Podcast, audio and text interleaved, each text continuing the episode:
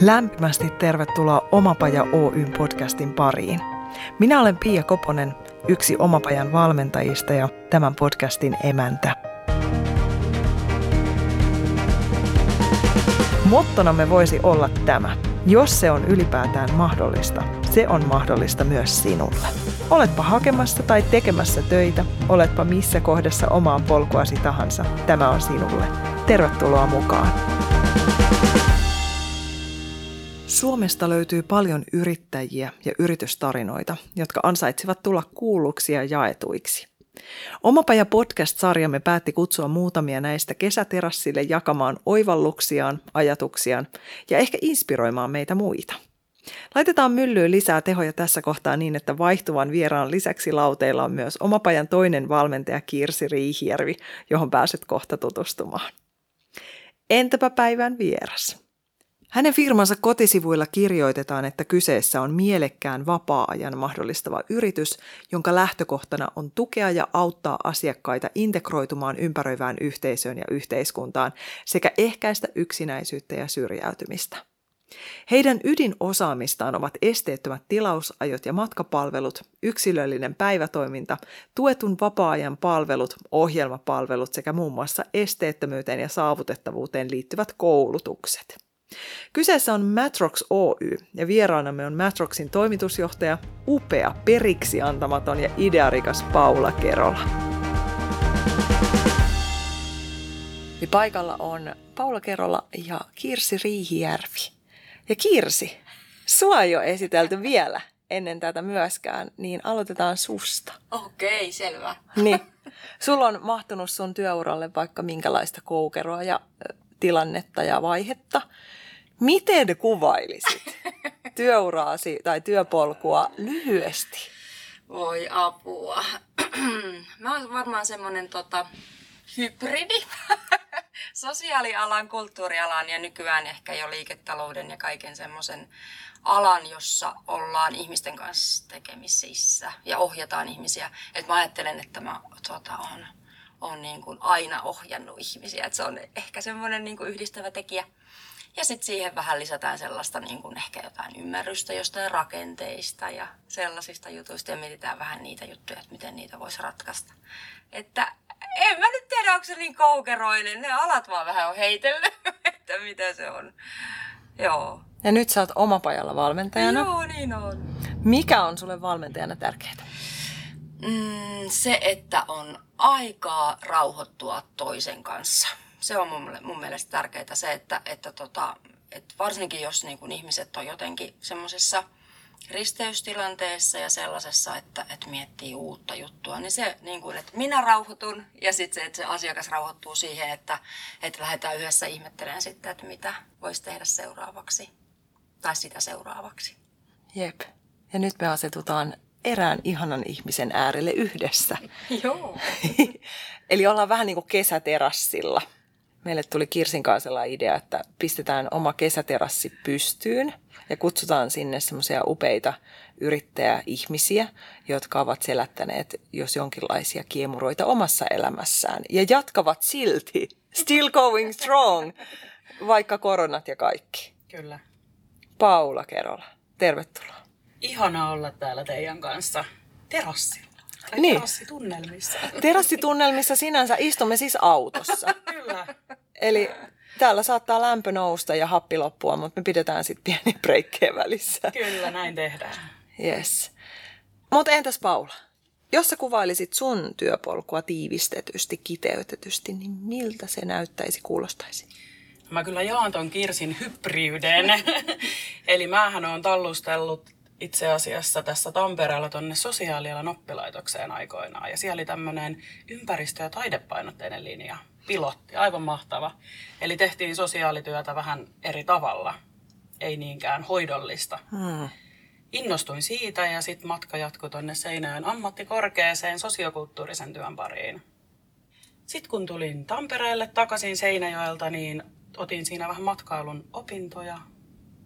Silloin mä olin tämmöinen työtön kulttuurityöntekijä ja oli pakko keksiä töitä. Perustettiin sitten muutaman muun naikkosen kanssa tämmöinen kulttuuriosuuskunta ja siitä lähti sitten tämmöinen oma yrittäjyyspolku. Se oli kulttuuriosuuskunta mun yrittäjyyden korkeakoulu. Mm. Miten? No meillä oli semmoinen tilanne, että meillä oli tavallaan yhteinen visio, koska me oltiin kaikki opiskeltu samaa alaa. Eli me haluttiin tuottaa ja me haluttiin esiintyä ja ohjata. Mutta meitä oli yhdeksän naista, joilla oli kaikilla täysin eri elämäntilanne ja oma tavoite. Niin sen yhteensovittaminen oli hyvin mielenkiintoista, mutta antoisaa oikeasti. Mitä ne vuodet opetti sulle? No ne opetti ehkä just tämmöisestä johtajuuden vaikeudesta kaikilla tasoilla. Että miten kukin johtaa ehkä itseensä ja miten sitten johdetaan sinne yhteiseen tavoitteeseen. Ei ole muuten helppoa. Mm. Yhdeksän naista, kaikilla omat kuitenkin kommervenkkinsä. Mutta tota, toisaalta me tehtiin hienoja juttuja, siis tehtiin kiinni. Ja me saatiin ne yhdestä maaliin. Että kyllä mä ylpeä on meistä, koska me aloitettiin tasan nollasta. Ja kyllä me euroja sitten kuitenkin saatiin sinne myös sisälle päin. Jossain onnistuttiin hyvin. No mitä sen jälkeen? No sen jälkeen itse asiassa niin kuin monesti osuuskuntalaisille käy, että osa innostuu yrittäjyydestä tosi paljon, osa pistää kaikki pillit pussiin eikä ikinä halua enää yrittää ja sitten ehkä niitä keskitien kulkijoita, niin mä innostuin yrittäjyydestä ihan hirveästi. Ja tota, äiti siinä ehdotti, että no miksi et sä mene sinne lähihoitajapuolelle yrittäjäksi, että siellä on töitä. Ja tietysti, koska se oli äitin idea, niin se oli ihan todella huono. Kunnes itse keksin sen ajatuksen hetken päästä. Ja sattui olemaan semmoinen yksi Sari tuolta Jyväskylästä, joka etti tämmöiseen tuetun vapaa konseptiin yrittäjää tänne Pirkanmaan alueelle. Ja mä nappasin siitä kiinni sitten ja Sari oli kyllä sitä mieltä, että mä olin silloin 27, että mä oon aivan liian nuori tähän touhuun. Mutta sitten kun me tutustuttiin, niin sitten hän jotenkin, että no ehkä tuossa joku potentiaali on tuossa Paulassa. Ja perustin sitten tämmöisen tuetun vapaa-ajan ekstra ja Paula-nimisen yrityksen. Toiminimi oli sitten se seuraava yhtiömuoto. Hmm. Kauanko se vaihe oli? No se vaihe periaatteessa edelleen jatkuu. Eli se on sitten tämän meidän nykyisen osakeyhtiökonseptin ehkä se osapohja pohjasta. Okei, just näin, joo.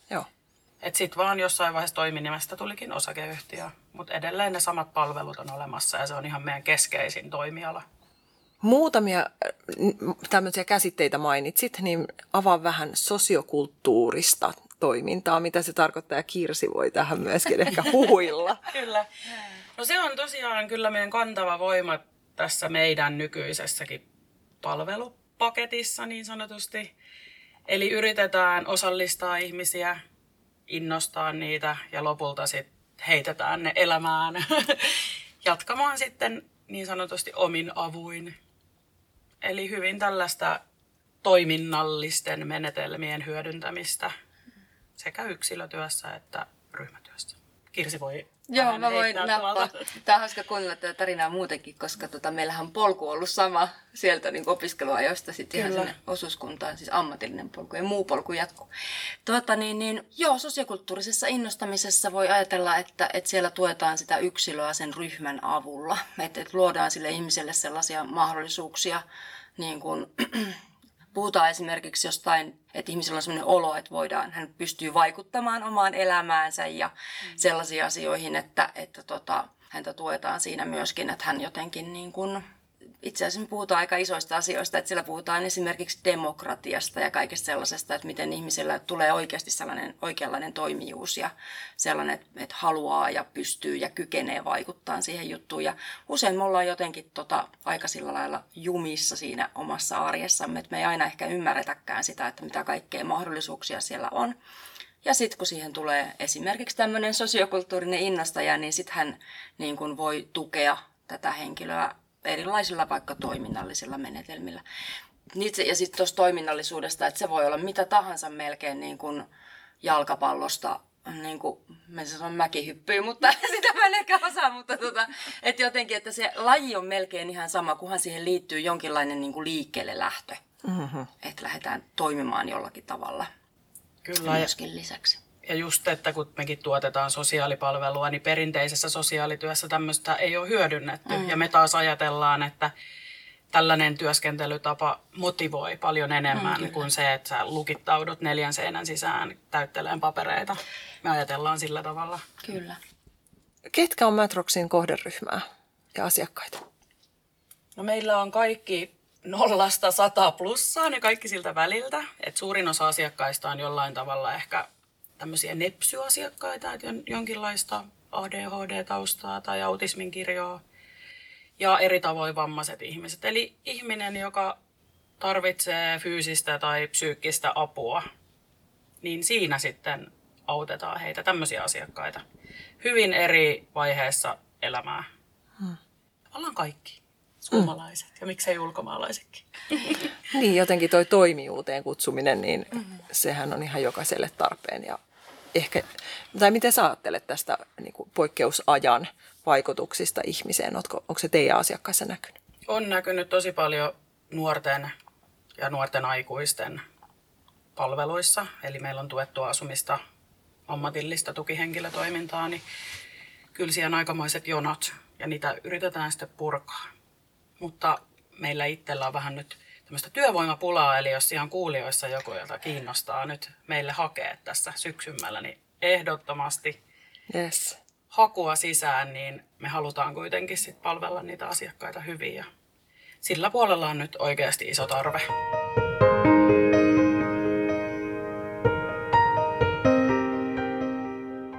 Kuinka iso yritys on Matrox Oy? Paljon teitä tällä hetkellä on. No meillä puhutaan noin 15 henkilötyövuodesta, eli jotain 30 henkilöä on listoilla. Osa tekee enemmän, osa vähemmän oman elämäntilanteensa mukaan.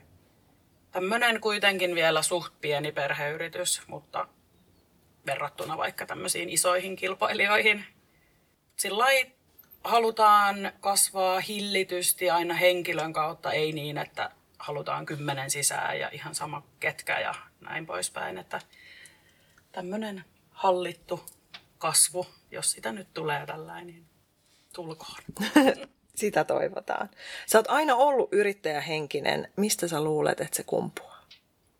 No, mulla on tausta yrittäjä perheestä, että silloin kun mä ollut ala-asteella, niin mun äitillä oli tämmöinen antiikki ostomyyntiliike ja se antoi mulle ja mun kaverille sitten semmosia jotain romuja tai aarteita myyntiin. Ja me ollaan sitten vedetty TKL 26 bussilla Tammelan torille kello viisi aamulla odottaa, että saadaanko me sieltä paikkaa vai ei.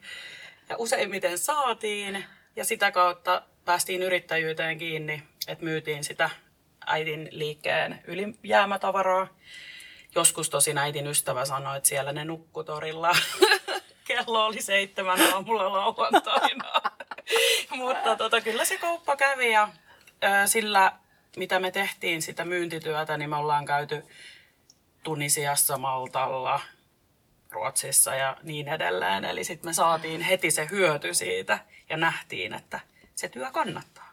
Mm. Eli ehkä se on se, mikä motivoi onnistumaan. Et joskus siellä kaksikuutosessa ne kaikki korut ja ne oli siellä pitkin käytävää, kun pussikuski teki äkkijarrutuksen, mutta meillä onnistuttu, vaan me keräiltiin ne kimpsut ja kampsut ja marssittiin kohti Tammelan toria. No, sä oot ollut tuossa tekemisen moodissa niin pitkään, että varmasti tullut kaikenlaisia vastaan tämmöisiä muitakin kuin Bussi 26, jotka on heittänyt korut joko kuvainnollisesti tai kirjaimellisesti pitkin Matin vatia. niin, niin tota, mikä sut saa jatkamaan ja minkälaisia, onko siellä jotain semmoisia, mitkä on ollut tosi käänteen tekeviä kohtia, että on oikeasti miettinyt, että tätäkö mä haluan? No se, mikä saa niin kuin jatkaan, on se riemu siitä, että jos sä nollasta lähdet rakentaa jonkun tuotteen ihan omasta pikkupäästäsi ja joku ostaa sen, niin se on se, miksi mä tässä nyt istun teidän kanssa terassilla autossa. Mutta ehkä sitten ne negatiiviset asiat, mitä nyt sitten ehkä tässä kamppailee, niin on lähinnä nyt ehkä ihan oikeasti ulkoa tulevat asiat, kuten yrity, yrittäjän sosiaaliturva, mitä ei ole samalla tasolla kuin työntekijän, ja politiikka, joka ehkä on ollut viime aikoina hieman rönsyilevää, eli ei voi luottaa siihen, että mitä seuraavalla kaudella tapahtuu, että voidaanko tehdä investointeja ja nouseeko palkkakulut ja niin edelleen. Eli ne on mun mielestä ulkoopäin tulevia pitkälti. Et me ollaan saatu kaikki tuommoiset rekrytointiprosessit jo aika hyvin, että meillä ei tule ketään mätämunia niin sanotusti. Siltä työntekijöistä ei tule enää sellaista negatiivista, niin kuin ehkä alkuvaiheessa, kun oli tosi, niin kuin, että ei osannut vielä itse mitään, eikä osannut olla lakimies ja ei ehkä osannut ihan kaikkia testin koukeroita, eikä ehkä halunnutkaan osata, niin ollaan monet kantapäät sitten käyty. Mm. Aika monena saa siis olla. Kyllä, ja se on joskus tuntuu ehkä kohtuuttomalta, että jos sä ostat palvelua vaikka kirjanpitotoimistosta, niin sun silti pitää olla vastuussa siitä. Mm. Niin mun mielestä se välillä niin kuin menee ehkä vähän yli, että en mä kykene siihen, että mä oon kuitenkin ihan tavallinen ihminen. Mutta sitten pitää vaan pitkä matka kulkea löytää ne oikeat yhteistyökumppanit. Mm. Eikä olla kenenkään kakkapäitten kanssa, että uskokaa intuitioon, kun valitsette niitä y- yhteistyökumppaneita siihen ympärille.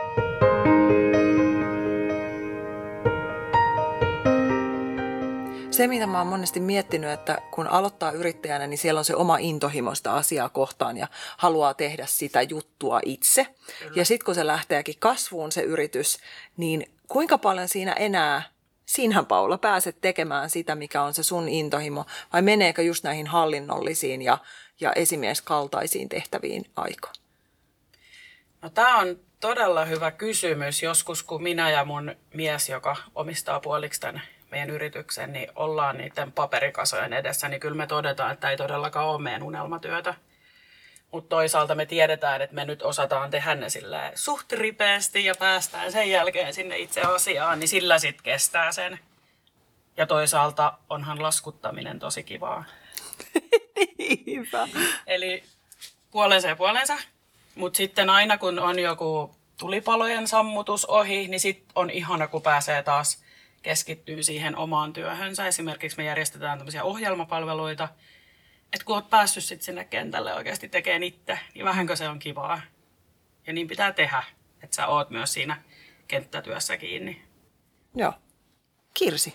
Joo, mulla oli semmoinen kysymys. Mä mietin, tota, että minkälaisia niin kun, te olette kasvanut tässä koko ajan että mua kiinnostaa tietää, että minkälaisia niin kuin kasvuun liittyviä asioita te olette kohdannut tuossa yritystoiminnassa. Ja sitten mua kiinnostaa ihan sellainen, että minkälaista oli palkata ensimmäinen oma työntekijä. Toi on mielenkiintoinen kysymys. Yleensä kun me ollaan tosiaan nuoria yrittäjiä ja meillä ei ole mitään kassaa, niin aina kun on palkannut henkilön, niin on itse tippunut nollapalkalle. Että näin se vaan niin kuin on. Ja sitä pitää sitten sietää, että näin se nyt on hetken aikaa ja toivoo tietysti kovasti, että se rekrytointi on onnistunut. Ja tämä hen- valittu henkilö pysyy sitten yrityksessä. Niin kyllähän se on tämmöinen rahallinen riski ja muutenkin imagollinen riski, jos se valittu henkilö jotenkin tuo mokailee kentällä, kun semmoista ei haluaisi. Että haluaisi palvella hyvin ne asiakkaat. Ja sitten, että meillä taas on sitten lähtenyt se palkkaaminen ehkä isommin liikenteeseen, kun ollaan firman lisäksi kasvatettu omaa perhettä. Meillä on neljä lasta, niin tavallaan sitä kautta se on ollut luontevaa ottaa aina sijainen itselle. Ja sitten onnekseen yritys on aina kasvanut sen yhden äitiys- tai perhevapaan aikana sen verran, että on sitten jäänyt se henkilötalo, jos on halunnut jäädä, niin hmm. ollaan kasvettu niin kuin tavallaan sitä kautta. Toisaalta se on ollut todella kallis tie, koska lapsen teko maksaa. Mm. Joo. Mutta toisaalta he ovat meidän parhaimpia terapeutteja nollaajia, että en kyllä yhtään lasta tästä pois antaisi. Mutta meidän kasvu on mennyt luontevasti sitä kautta. Mm. Ja niin kuin tuossa vähän aiemmin sanoin, että me ei olla haluttu sillä kasvamalla kasvaa. Että se on ollut sitten semmoista orgaanista kasvua, että on tullut asiakkaita ja sitten on pitänyt etsiä henkilö sillä. Hmm luonnollista kasvua siis. Kuulostaa jotenkin mukavalta ja semmoiselta niin tekemisen meiningin kautta tehdyltä tuo, toiminnalta. Meillä ei ole mitään sellaista, että me halutaan olla joku pörssiyritys tai mm. lähteä jotenkin hakea jotain maksimaalista voittoa. Et jos me nyt palkka saadaan tästä, niin me ollaan ihan tyytyväisiä Joo. ja tarjotaan muille kiva työpaikka. Mm. Ja nyt teillä on upeat tilat. Joo, me muutettiin tuossa keväällä Klingendaaliin, aivan ihana vanha 1800-luvun tehdas. upeat kaariikkunat ja vähän toi järvikin tuolta pilkehtii, niin aivan huippua tehdä työtä ja toimistotyötä ja sitten nähdä nyt ihmisiä koronan jälkeen työkavereita. Plus, että asiakkaat on viihtynyt. Hmm. Tykätään kyllä.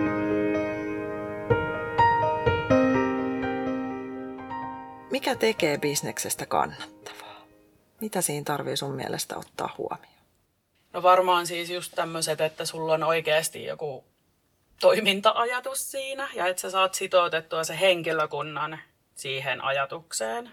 Ja to- toki henkilökunta on kehittämässä sitä, ainakin meidän yrityksessä. Joka tietysti sitouttaa, että kun he pystyvät osallistumaan siihen mm. vaikuttamiseen ja kehittämiseen. No sitten tietysti talous pitää olla kunnossa, niin kuin se talouden jonkin asteinen ymmärtäminen.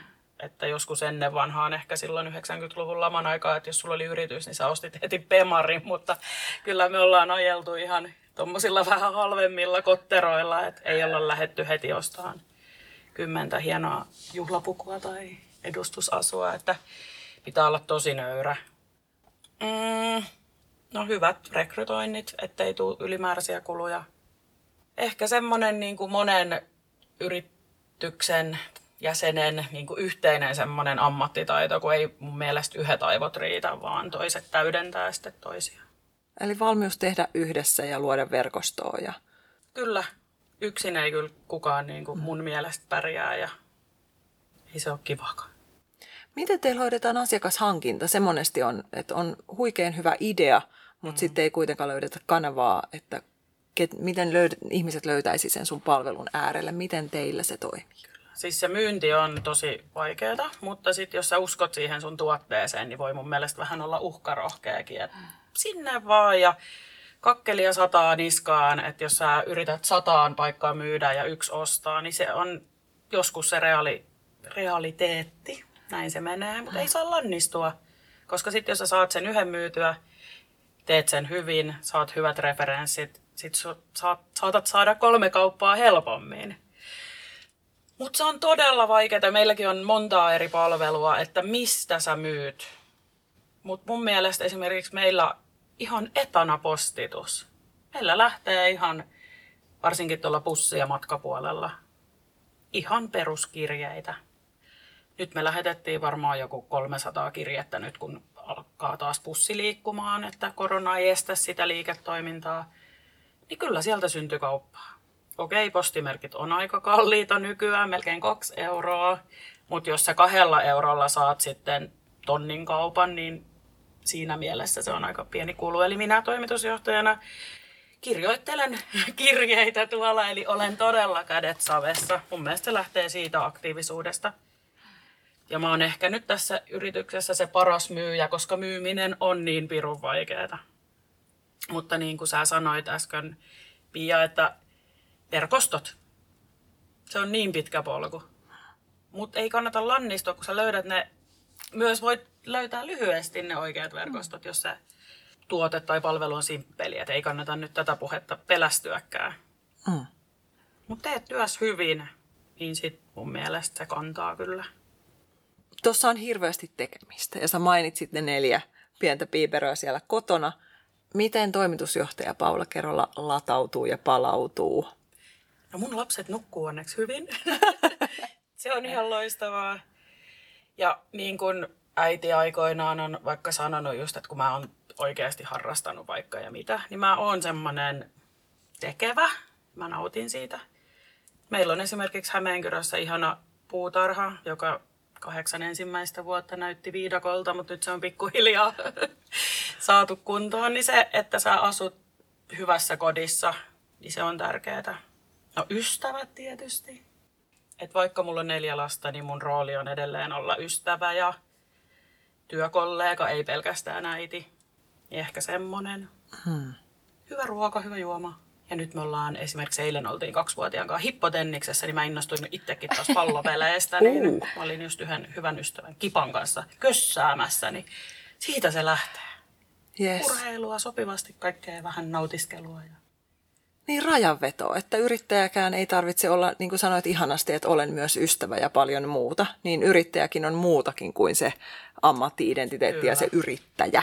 Ja ehkä just toi piiperöt onnen ollaan, että me oltais varmaan miehen kanssa jossain parantolassa tai jossain, jos meillä ei olisi niitä nollaajia, koska silloinhan me tehtäisiin varmaan todella monta tuntia enemmän vielä töitä. Et ne niin kun pitää sit siinä arjessa kiinni. Enkä mä halua olla sellainen äiti, joka on puhelimessa niin kun koko ajan lasten aikana. Et me ollaan nyt sitten tehty nämä rajat. Se on suurta viisautta. Mikä teidän firman vei koronan yli? Sä mainitsit tuossa, että bussi, bussitoiminta ainakin meni ihan seis. Joo.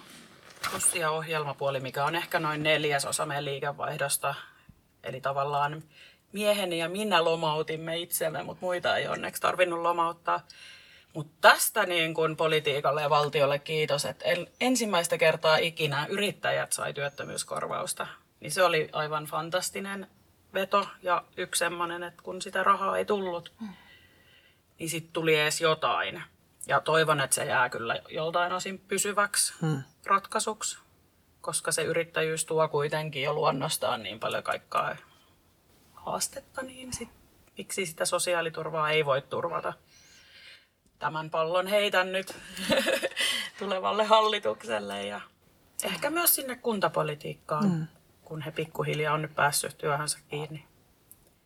Mitä te teitte, että se selvisitte siis konkreettisesti? Mitkä oli sellaiset palvelut, jotka kantoi yli? No siinä kävi just niin, että sotepalvelut lähti sitten nousuun. Tavallaan nyt vähän tietysti valitettavastikin, että mm. se palveluiden tarve oli sitten niin suuri.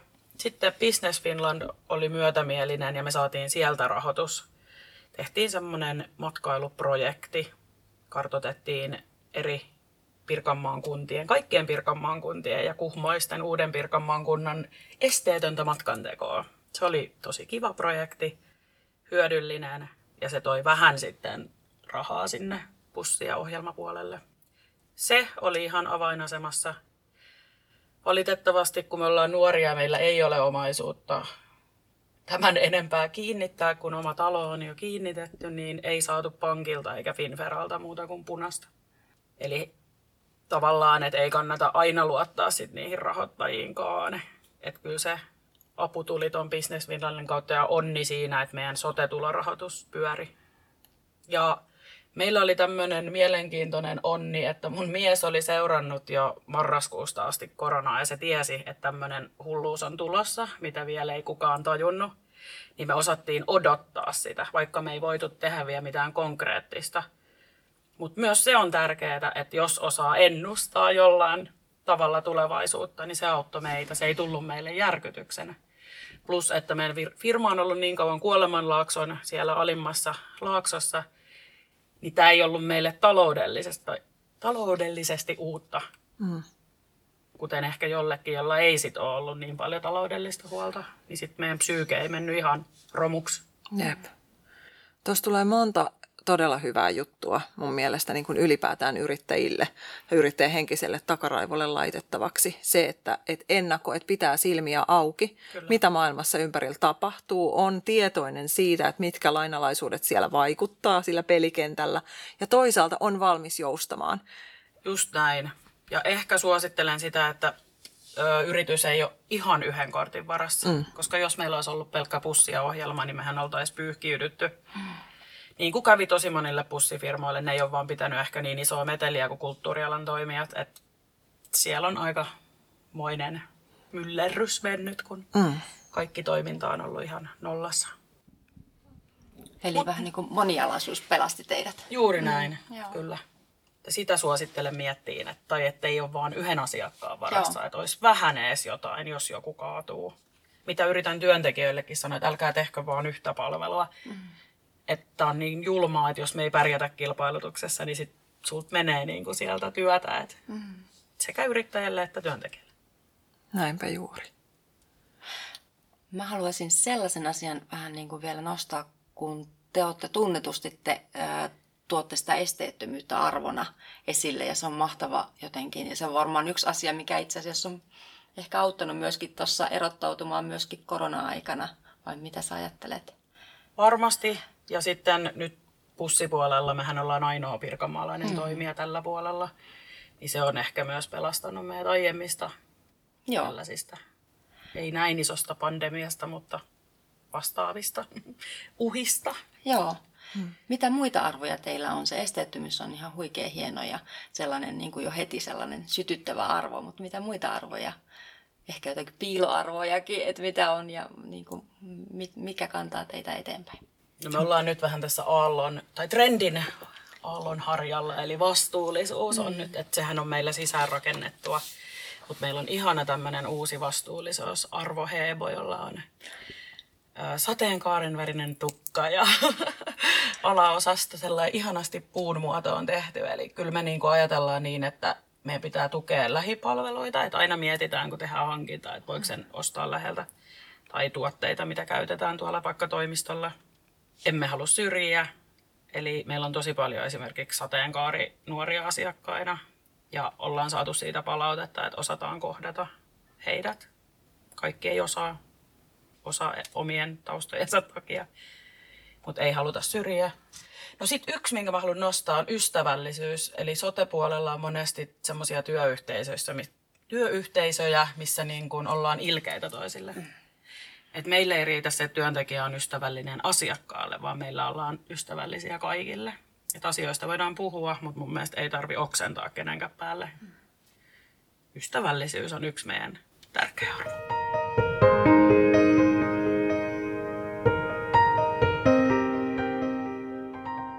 Klousaillaan siihen, että mikä on ollut sulle tärkein neuvo, jos ei se ollut se äidin, että lähde, niin, niin. Lähde sinne jotain ensin totellut, mutta sitten kuitenkin, mikä on ollut semmoinen, mikä on kantanut ja tavallaan mihin huomaa palaavansa, minkä ehkä haluat meidän kuulijoille jakaa tähän loppuun? No mä tämmöisen yleisen neuvojutun, että älä jää yksin, vaan kuuntele ihmisiä, jaa asiat ihmiselle. Kuuntele niitä neuvoja niiltä, jotka ovat jo ne kantapäät kokeneet. Eli mulla on ainakin tämmöinen toimintatapa, että jos mulla on ongelma, mä etin heti sen tyypin, joka tästä saattaa tietää. Enkä todellakaan jää murehtiin sitä ja märehtiin itse, vaan mä pääsen helpommalle ja viidessä minuutissa se on voitu ratkaista se ongelma, eikä mun tarvi murehtia sitä. Eli ota neuvoja vastaan, älä ikinä jää yksin johonkin pohdiskelee. Aina on joku, joka mielellään auttaa.